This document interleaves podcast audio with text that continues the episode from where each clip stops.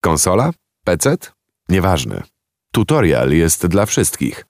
Sobota minęła godzina 16, startuje kolejny tutorial na antenie Radia Campus. Kolejną godzinę poświęcimy szeroko rozumianej tematyce gamingowej. Kamil Michałowski, zapraszam. Moim gościem jest Adrian Kostrzemski, rzecznik prasowy ESL Polska. Cześć, dzień dobry. Cześć, dzień dobry, witam Państwa. No właśnie, ESL Polska dla tych, którzy mocno wkręceni są w tematy gamingowe, sportowe, zapewne już wiedzą, o czym będziemy rozmawiać, ale ty musisz na sam, nam na dobry początek w ogóle powiedzieć, czym jest ESL. ESL to największa na świecie organizacja e, e-sportowa, która realizuje turnieje mm, w gry e-sportowe na całym świecie. Takim najbardziej znanym naszym turniejem jest Intel Extreme Masters w katowickim Spotku e, który się śmiejemy, był pierwszą ofiarą koronawirusa, e, jak, jak to ustrojstwo przyszło mm, w nasze skromne progi, ale zajmujemy się organizacją rozgrywek zarówno dla amatorów, półprofesjonalistów, jak i profesjonalistów. Realizujemy transmisje telewizyjne z tych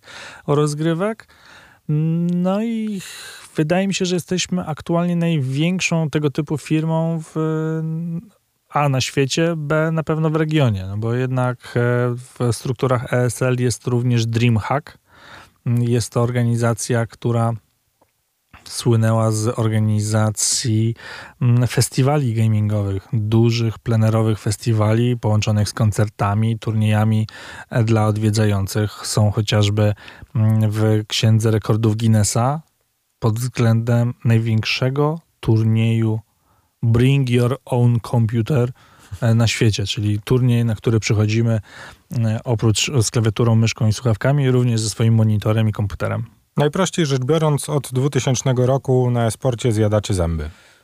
Najkrócej mówiąc, tak jak najbardziej tak. No i przecieracie też, znaczy przetarliście tak na dobrą sprawę szlak e, względem no, wielkości imprez, bo tego, tego się, chyba się nie da przebić po prostu. Wydaje mi się, że ogólnie przetarliśmy cały e, szlak e, biznesu e, esportowego na, na świecie. Na pewno przetarliśmy ten szlak w Polsce, bo im bardziej nasza firma się rozwijała, im więcej imprez realizowała, im więcej projektów realizowaliśmy, tym więcej powstawało drużyn, tym więcej pojawiało się dobrych zawodników, ale pojawiało się również firm czy agencji, z którymi teraz radośnie konkurujemy. Czy to jest tak, że wy, bo powiedziałeś, że organizujecie zarówno turnieje amatorskie, jak i te profesjonalne. Rozumiem, że jakby najważniejsze jest e, Właśnie, ile trwało ogarnięcie tego, jak to dobrze zrobić? To znaczy tej całej struktury, tego jak Jaka jest najlepsza formuła dla turnieju esportowego? Nie ma złotej recepty, jaka jest najlepsza formuła, bo. Czyli to nie piłka nożna. To, to nie piłka nożna, e, bo ta formuła ewoluuje. Jeżeli spojrzysz na to, jak są realizowane turnieje Counter-Strike'a teraz, a jak były realizowane 8-10 lat temu, to jest zupełna przepaść. To, co jest fajne w pracy we sporcie, to ta dynamika. Nie jesteś przyzwyczajony do tego, że mecz trwa 90 minut, bramka ma e, 7, 7 metrów, metrów szerokości, chyba 2,5 wysokości. Masz jedną piłkę i 11 chłopa za nią biegających, tylko ciągle się coś zmienia. Jeżeli się zmienia w regulaminie, no to zmienia się również w samej mecie gry, czyli ta, tym, jak ta gra jest zaprogramowana, co ma bezpośredni wpływ na rozgrywkę. E, więc to, to, to jest takie ciągłe, niektórzy to nazywają gonieniem króliczka. I to jest fajne. Po prostu nie masz tej stagnacji, nie stoisz w miejscu, tylko ciągle dążysz do tego, żeby twój turniej był lepszy. A te nasze procesy, no już jak, jak wspomniałeś sam, kilkanaście lat e, tworzymy, kilkanaście lat e, doświadczeń za nami. I nawet jeżeli porównamy taką imprezę, jaką jest Intel Extreme Masters Katowice, każda edycja się czymś różniła. Czy liczbą zawodników, czy liczbą graczy, e, czy liczbą drużyn, e, czy sposobem zbudowania sceny, czy sposobem przeprowadzenia transmisji. Ciągle coś, e, coś jest zmieniane i to trwa. I mam nadzieję, że w ten sposób będzie to realizowane. No, to, to zapewne za naszego życia się nie, nie usystematyzuje, no bo jednak ten rynek cały czas się rozwija, cały czas idzie do przodu, cały czas e, zmienia się i ewoluuje. No zapewne już za, chociaż ja wiem, za 10 lat jeszcze może nadal będą turnieje w CS-a, nie? Znaczy, wiesz, było, Ciężko wróżyć, ja Było wiem, już no. kilku takich, którzy wieszczyli śmierć CS-a kilka lat temu, kiedy ze sceny schodził Counter-Strike 1.6. Wtedy mówiono, nie, Nie, nowy Counter-Strike, już koniec, e, padlina, e, nie wrócimy. No, Counter-Strike ma się świetnie, rośnie, pojawiają się nowi zawodnicy, nowe drużyny, pojawiają się nowi sponsorzy. E, no, ciężko jest powiedzieć, czy jakaś grze, gra umrze, czy, czy też nie. No, byli tacy, którzy mówili, że League of Legends jest grą na sezon 2, maksymalnie 3, a jest bardzo silnym tytułem. Po, e, poza tym pojawia się wiele e, tytułów, no, nazwijmy to sezonowych, które mają po prostu swój pik w pewnym momencie, ale to nie jest e, nic nowego, bo jeszcze za czasów tam takich, nazwijmy to prahistorycznych dla e-sportu, była taka przepiękna gra, jaką był Painkiller, która złapała po prostu multum fanów na całym świecie. Zaczęto organizować... Polska chyba, jeżeli była polska gra, nie dokładnie. pamięć nie zawodzi. e, która złapała multum fanów na całym świecie, ale tak szybko jak się pojawiła, tak szybko zniknęła. Są też takie gry. No tak, ale to o, o, o samej tematyce tego, jak dobrze zarządzać tytułem, żeby on cały czas był grywalny, to zapewne moglibyśmy osobną audycję zrobić. No bo tych- nie jedną. Wiesz, przykładów, przykładów jest mnóstwo od Counter-Strike'a, który tak na dobrą sprawę no, zmienia się na przestrzeni lat, ale nie są to bardzo duże zmiany, po League of Legends, które tak naprawdę z sezonu na sezon potrafi być, no dobra, może nie odrębnym tytułem, ale zmienia się na tyle, że, że trzeba się tej gry uczyć po prostu, a może nie od zera, ale, ale pewne elementy się zmieniają i ta gra ewoluuje. No, cały czas jest to, ja cały czas jestem w szoku, że im to się tak udaje po, posklejać, nie? Że, żeby gra, która Dwa różne tytuły, a tak, tak bardzo odległe od siebie, jeśli chodzi o, o sposób prowadzenia, zarządzania. Wszystko ma swoje plusy i minusy, ale warto czerpać z obu tytułów, jeżeli się obserwuje właśnie to, jak te gry są zarządzane. To cały czas tutorial, cały czas Adrian Kostrzębski, rzecznik prasowy ESL Polska jest moim gościem. Rozmawiamy o świecie gamingu, o e-sporcie głównie i będziemy też rozmawiać o branży, jaką jest e-sport tak po prostu e, od tej strony no właśnie komercyjnej, tak to chyba najprościej powiedzieć i o tym, czy pracę w tej branży sportowej może złapać każdy i jakich skillsów potrzeba, żeby się w niej zakręcić. Zacznijmy w ogóle od tego, czy, no bo wiemy, że w tym momencie gaming szeroko rozumiany jest numerem jeden pod względem wielkości na świecie. Rozrywka elektroniczna wybiła w ostatnich latach do poziomu, którego może im pozazdrościć każda inna branża, czy mówimy o filmach, y, serialach, y, jakiejkolwiek innej branży roz, rozrywkowej. Gaming w tym momencie wiedzie prym i raczej nie zapowiada się, żeby było inaczej. Czy, czy w tym gamingu, no bo możemy sobie powiedzieć, że gaming jest po prostu takim tworem pełnym, jakim wycinkiem tej branży jest e-sport? E, No, na pewno mniejszym, bo to e, my to zawsze mówimy, że e-sport jest zawsze gamingiem, ale gaming nie jest e, e-sportem, bo mamy różne gry, więc jakby gaming jest dużym zbiorem, w którego skład wchodzi jeden podzbiór nazywający się e-sportem. Mieliśmy kiedyś przy e, taką rozmowę z, z klientem, który no bardzo się zarzekał, że on by chciał e-sport w The Sims nie da się za bardzo zrobić sportu w symulację życia. Może to i lepiej. Eee, No, słuchaj, dał dobre pieniądze, to wszystko by się Nie, nie, nie. nie Jednak, dałoby się. jednak woli, woli, wolimy robić A nie, no e-sport. to, że wiem, że wolelibyśmy, ale... Wolimy robić wiesz, no. e-sport jak, jak, jak, e, jak trzeba, zgodnie z książką. Mm, No, w SimCity było łatwiej. no w SimCity byłoby łatwiej, ale to nadal mam poczucie, że to nie byłby taki e-sport mm, No tak, no. prima sort. No, no właśnie, słuchaj, to też, jest, to też jest ciekawe, w sensie, kiedy elektroniczna rozgryw, rozrywka staje się sportem, czy, czy my możemy powiedzieć, że jeżeli, nie wiem, przeciętny gracz FIFA siedzi na kanapie i gra mm, sam dla siebie ligę weekendową, to już jest sportowcem? Jest casu, casu, casual gamerem. To w naszej ocenie, w mojej ocenie jest casual. A sportowiec zaczyna się wtedy, kiedy bierze czynny udział w e, turniejach, które skutkują na przykład finałem rozgrywanym w jednym miejscu z zawodnikami. Kiedy te turnieje są już o coś. No bo te turnieje, o której wspomniałeś, no to jest... E, no do, tak, do, jakiś element gry. No. Element gry, element e, sposobu spędzania wolnego czasu, tak? Ale kiedy rywalizujemy, kiedy spędzamy czas na treningu, kiedy śledzimy, jak inni grają, kiedy czerpiemy wzorce z innych, lepszych e, zawodników, wtedy no możemy powiedzieć, że zaczynamy być e-sportowcami. E-sportowiec pełną gębą jest wtedy, kiedy za czas poświęcony na trening oraz grę otrzymuje wynagrodzenie. To już jest taki sportowiec pełną gębą, którego porównujemy do sportowca tradycyjnego. No dobra, to mamy pierwszą dziedzinę y, tej układanki klockowej, którą nazwiemy branżą esportową, czyli zawodników. Można być zawodnikiem, no ale to są już w tym momencie godziny ciężkiej pracy, Zapewne też e, predyspozycje grają bardzo dużą rolę w e, byciu esportowcem. To odkładamy trochę na bok, bo o esportowcach raczej nie będziemy rozmawiać, raczej chcemy mówić o tym, że, że poza esportowcami w branży esportowej są też inni ludzie, którzy są niezbędni do jej funkcjonowania. Tak, i, i zawsze. I nie są to tylko rzecznicy prasowi organizacji. To, to prawda, ale ja zawsze przytaczam taką historię związaną z AIM Katowice ile osób pracuje na to, żeby tych 600-700 graczy, którzy przyjeżdżają do katowickiego spotka, pracowało, żeby ta impreza się zadziała? Hmm. No, oszacuj, pi razy okno. Może być, że 50, a może być, że 1500. No to ile? no dobra, ja bym strzelił, że około 400 osób? 1200. 1200 osób pracuje na to, żeby imprezę w katowickim spotku stworzyć. I są to różne zadania.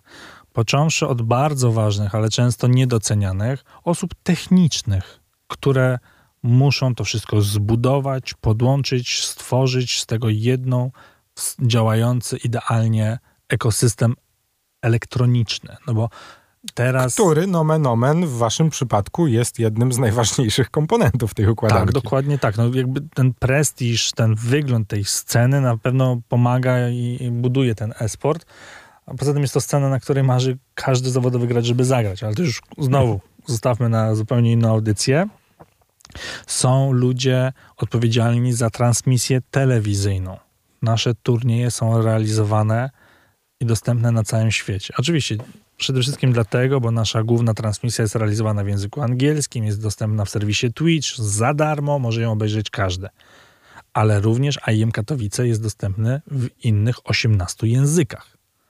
Czyli każda transmisja, osobny skład produkcyjny, osobny zespół kasterski, osobny zespół analityczny, osobny zespół graficzny.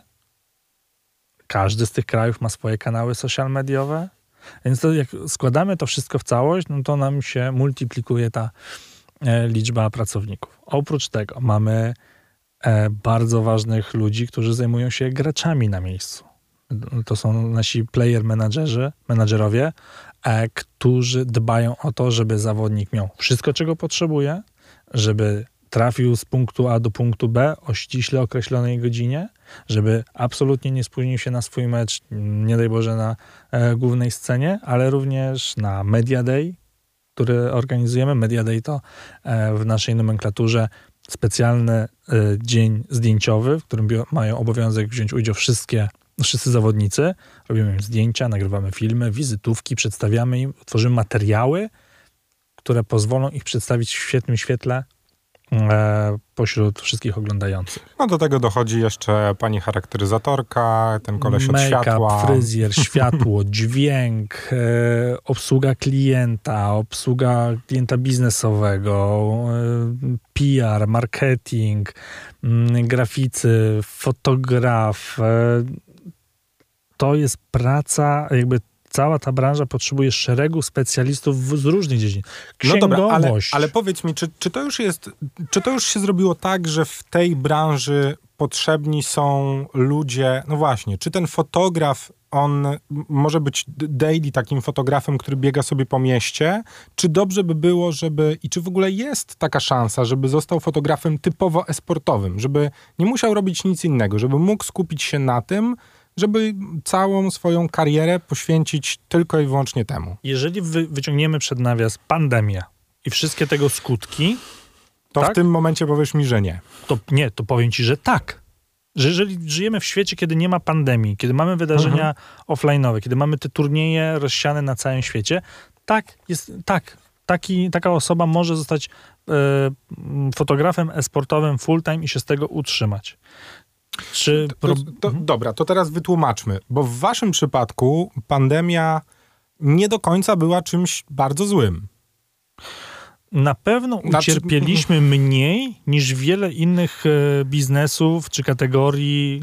Tak, tu się zgodzę. Bo wiadomo, no ciężko mówić o tym, żeby w czasie pandemii zorganizować cokolwiek, gdziekolwiek dla ludzi, no ale z drugiej strony nadal można organizować na potęgę y, rzeczy, które będą do obejrzenia w sieci. My mieliśmy o tyle łatwiej, że wróciliśmy tam, skąd przyszliśmy, czyli do internetu.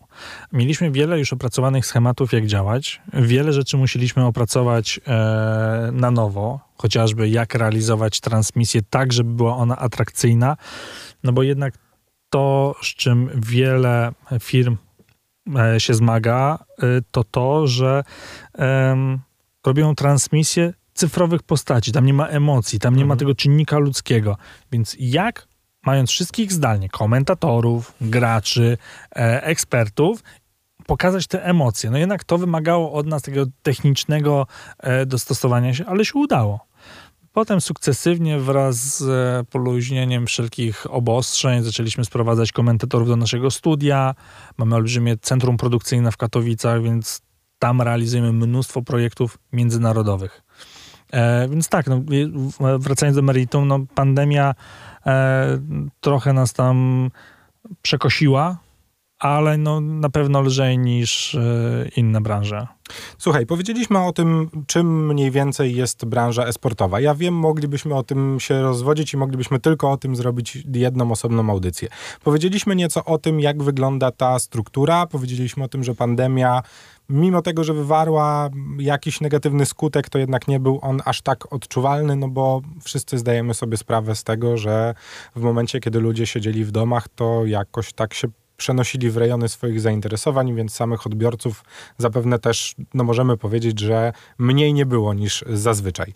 Musimy powiedzieć też o tym, czy, czy branża gamingowa jest dla każdego. To znaczy, jeżeli ktoś jest e, wkręcony w e, świat gamingu i e-sportu, czy, czy my już w tym momencie możemy mówić, że tak na rynku jest zapotrzebowanie na osoby, które które będą miały pojęcie po prostu o, o tej branży i jeżeli będą sfokusowane na to, to znajdą sobie w niej pracę. Śmiem zaryzykować stwierdzenie, że tak. Obserwując to, jak e, zmieniły się nasze strategie rekrutacyjne na przestrzeni lat, mm, to praca we sporcie może być dla każdego, ale to nie jest praca dla każdego zarazem. Ym, Z jednej strony jest to praca, która daje mnóstwo fanu tym, którzy są w środowisku e-sportowym.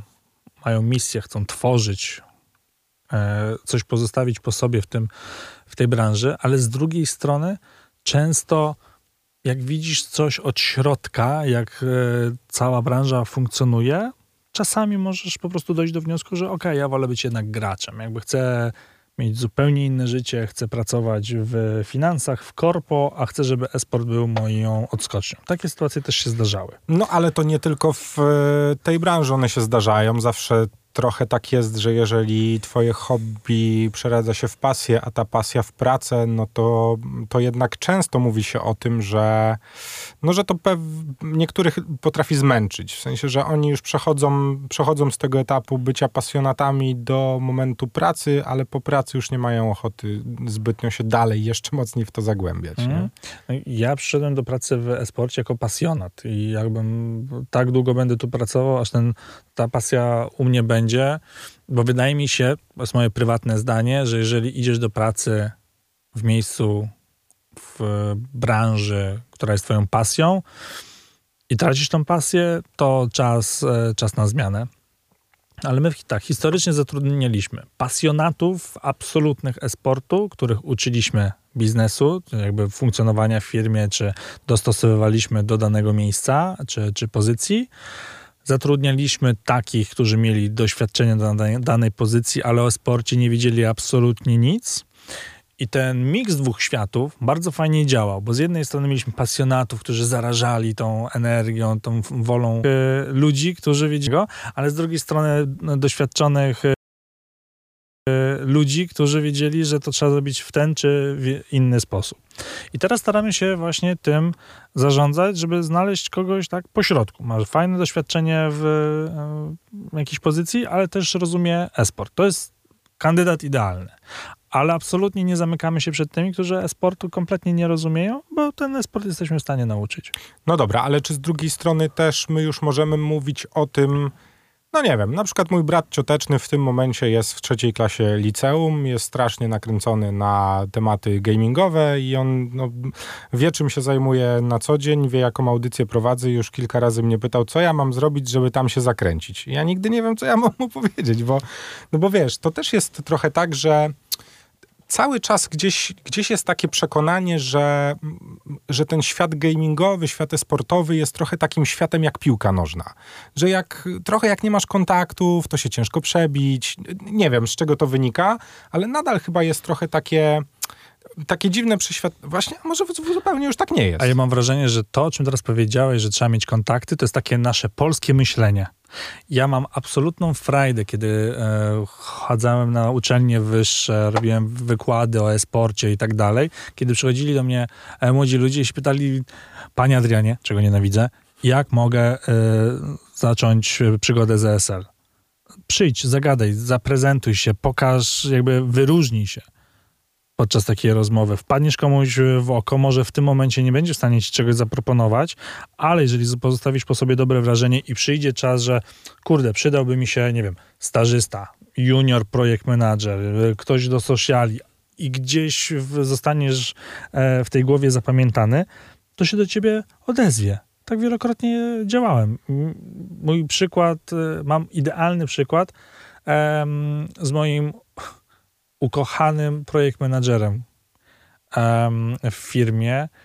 On przyszedł do nas na wolontariat z okazji Intel Extreme Masters Katowice. Zrobił tak świetną robotę, był tak fajnym człowiekiem, tak dobrze się z nim rozmawiało, że po powrocie e, do Warszawy po, po evencie, kiedy otworzyła się e, możliwość zatrudnienia praktykanta stażysty, nie wysłałem ogłoszenia w internet, tylko dzwonię do niego. Cześć Artur, mam taką, takie takie stanowisko, chciałbyś? Chciałbym. Super, zapraszam od jutra. Okej, okay, jestem. I on od takiej ścieżki właśnie wolontariatu, gdzie przyjechał po prostu w ciemno, chciał zrobić coś fajnego, został jednym naprawdę dobrym projekt menadżerem w naszej firmie na przestrzeni pięciu lat już. Hmm.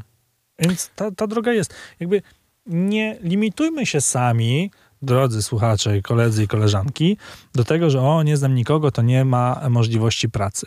Oczywiście, jak ktoś do mnie pisze, kogo nie znam, no to nie zaproponuję mu od razu wyższej pracy, no bo chciałbym poznać, zobaczyć, co, co sobą reprezentuje i tak dalej.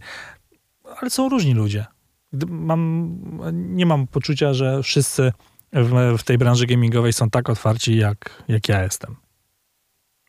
No tak, ale to też takie dosyć uniwersalne, mam wrażenie, bo to też moja historia jest dokładnie taka sama. Ja sobie kiedyś wymyśliłem, że będę pracować w radiu. Mhm. Przyszedłem, zostałem.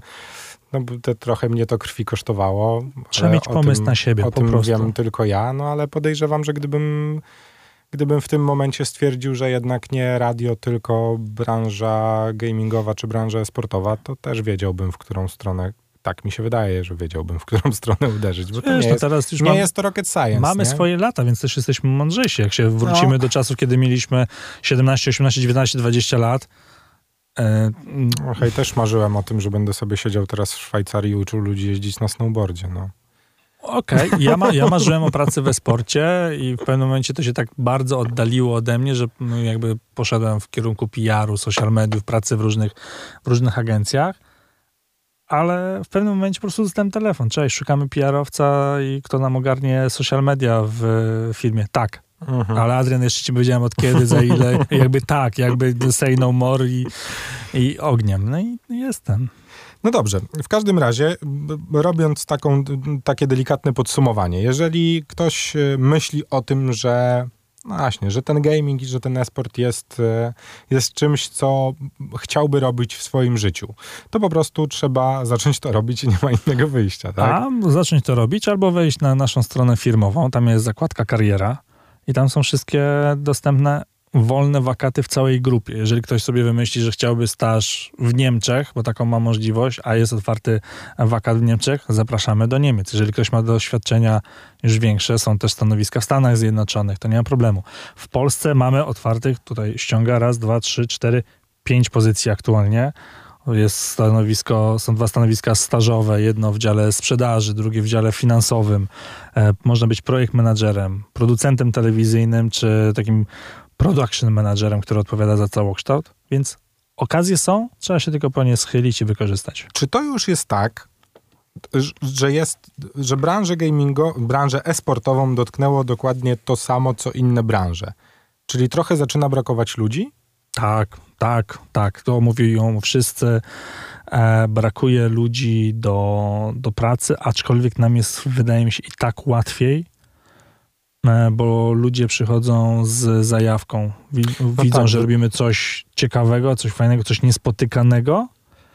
I jest nam trochę łatwiej przekonać tych ludzi. No tak, co roku do grona ludzi w wieku, w którym mogą zacząć pracę, dołączają setki tysięcy osób, które no już w tym momencie rodziły się w świecie, w którym gaming był od zawsze, nie? To też jest taki, taki wyznacznik, że już nie oszukujmy się, no w tym momencie tak? Dobrze liczę? Tak, dobrze studia. Nawet studia już kończą ludzie, którzy, którzy, wiesz, którzy mogą myśleć od dziecka o tym, że chcieli, bo wiesz, no, sam powiedziałeś, mamy swoje lata, nie? Nam zapewne jak mieliśmy 8, 9, 10 lat, nie śniło się, znaczy w ogóle nikt nie podejrzewał, że że to tak wybuchnie, nie? Jak miałem 10 lat, to byłem zły, że na moim boisku szkolnym nie ma siatek w bramkach, więc No tak, się, no. No, jakby to, to, jest, e, to jest już taki, że to jest w ogóle niesamowite, nie? W tym, w tym całym rozwoju w ogóle tej branży gamingowej, że no właśnie, że już w tym momencie dzie dzieciaki, no, ludzie, którzy mają 20 lat i wchodzą na rynek pracy, mogą faktycznie być sfokusowani na to, że myśleli od zawsze o tym, że będą chcieli pracować z grami komputerowymi. Jeżeli dobrze liczę, to dzisiejsi osiemnastolatkowie urodzili się w roku 2003. No. To już. To w to 2003 wtedy... roku grałem w szóstą w swoim życiu edycję FIFA. tak? No. no. Okej. Okay. Od, no od 97 czyli, roku. Czyli gry no, już były, tak? To już nie możesz... No nie, no słuchaj, no w 2003 roku raczkował, wiesz, był no. gdzieś tam w tych kafejkach internetowych, no to tak. już był początek esportu, więc to nie jest... No tak, a w momencie, kiedy ci ludzie świadomie pamiętają swoje życie, czyli mieli lat 7, był rok Dziesiąty. Dziesiąty, w którym to już Esport już się, miał się dobrze. Dokładnie. Bo to już było po kryzysie, esport już powrócił. To już wy wtedy 10 lat byliście na rynku. Wiesz, to jest dokładnie tego typu rozmowa. W tym momencie na rynek pracy po prostu wchodzą ludzie, którzy... Wiesz, dla, dla tych ludzi ja mam takie no. poczucie, e-sport jest czymś, czym dla nas była piłka nożna będąc w ich wieku. Piłka nożna była od zawsze, były turnieje, ligi, Legia grała z Widzewem no tak. i tak dalej, i tak dalej. Tylko skala trochę inna, nie? Tylko skala trochę inna. Bo niestety piłka nożna w porównaniu, nawet na tym tylko i wyłącznie naszym polskim podwórku, porównując branżę piłkarską, nie mówiąc o pieniądzach, ale mówiąc tylko i wyłącznie o wielkości, czy to y, ilości zawodników, drużyn, y, tych wszystkich ludzi, którzy przy tym działają, śmiem twierdzić, że już dawno jakby branża gamingowa przerosła piłkę w Polsce na tym najwyższym poziomie po prostu. Mm, jakby ja to lubię mówić w takim razie hold your horses. Jeszcze nie? Na pewno znaczy pytanie, co porównujesz? Polski sport i polski game dev? To porównujesz? Czy branżę gamingową? Ogólnie. Cały kształt. To znaczy... Jest, nie lubię tej dyskusji, bo zaraz się odpalają e, fanatycy piłkarscy, mówiąc, że to są gry komputerowe i zaczyna się bitka, no, a słuchaj. ja żyję w przeświadczeniu, że te dwa systemy są w stanie ze sobą współpracować. Oczywiście, że tak. A poza tym, porównywanie e-sportu do piłki nożnej no jest trochę niebezpieczne też z jednego e, punktu. Piłka nożna ma ponad stówkę na karku. No. Tak? E-sport, jak policzymy, tam będzie miał 23, 25, niektórzy powiedzą 30 lat. to, jaki progres zrobił esport na, na przestrzeni 30 lat, w piłce nożnej zajęło trochę No, więcej, bo ten nie, boom się to zaczął jeszcze chyba nie 70. wydarzyło. Znaczy, słuchaj, mi wolno więcej, także ja mogę ci śmiało powiedzieć, mogę śmiało to założyć i wezmę za te słowa pełni odpowiedzialności, że już za kilkanaście lat to piłka nożna będzie miała problem z e-sportem, a nie na odwrót. W sensie, ja wiem, że te dwa światy się przenikają. Wiem, że można być kibicem piłkarskim i w tym samym czasie grać w gry, śledzić e-sport i tak dalej, i tak dalej. Niemniej jednak jestem w stanie założyć, że w przeciągu kolejnych 20 lat sytuacja się nieco zmieni, bo To ja ci doleję teraz do, do ognia. No. Jesteś bardzo dużym pesymistą, mówiąc 20 lat. no tak, de- Ja wiesz, no, ja twierdzę, jestem że- bezpieczny. Mam nadzieję, że za 20 lat nikt mi tego nie wyciągnie. Ja twierdzę, że piłka nożna ma już teraz problem z e-sportem, bo No tak, no. młodzi wolą grać w gry, wolą oglądać, jak inni grają w gry. Zobacz, jaki jest odpływ młodego widza od tradycyjnych transmisji sportowych. No tak. Pierwsze. No. Drugie. Wielokrotnie trenerzy piłkarscy mówią, że zawodnicy kiedyś po treningach robili dodatkowy trening albo imprezowali i oni woleli, żeby imprezowali, a teraz grają w gry. I to mówimy o trenerach z topu, topów, topów. Jakby top 3 możemy tego trenera tam umieścić, prawda? Spokojnie. I i wiesz, e, swego czasu szef Premier League powiedział, że on nie boi się konkurencji z innymi le, lokalnymi ligami. On się boi konkurencji z gamingiem. No to samo w jakimś wywiadzie powiedział y, szef Netflixa, że dla nich konkurencją nie jest HBO, tylko Fortnite, nie? Dokładnie tak. Bo to ta branża zabiera im widzów, a nie inna platforma streamingowa. Dlatego, jeżeli ktoś chce konkurować z największymi, jak największe platformy streamingowe, kluby piłkarskie, e, koszykarskie, siatkarskie i nie wiem jeszcze jakie branże, zapraszamy do gamingu i e-sportu.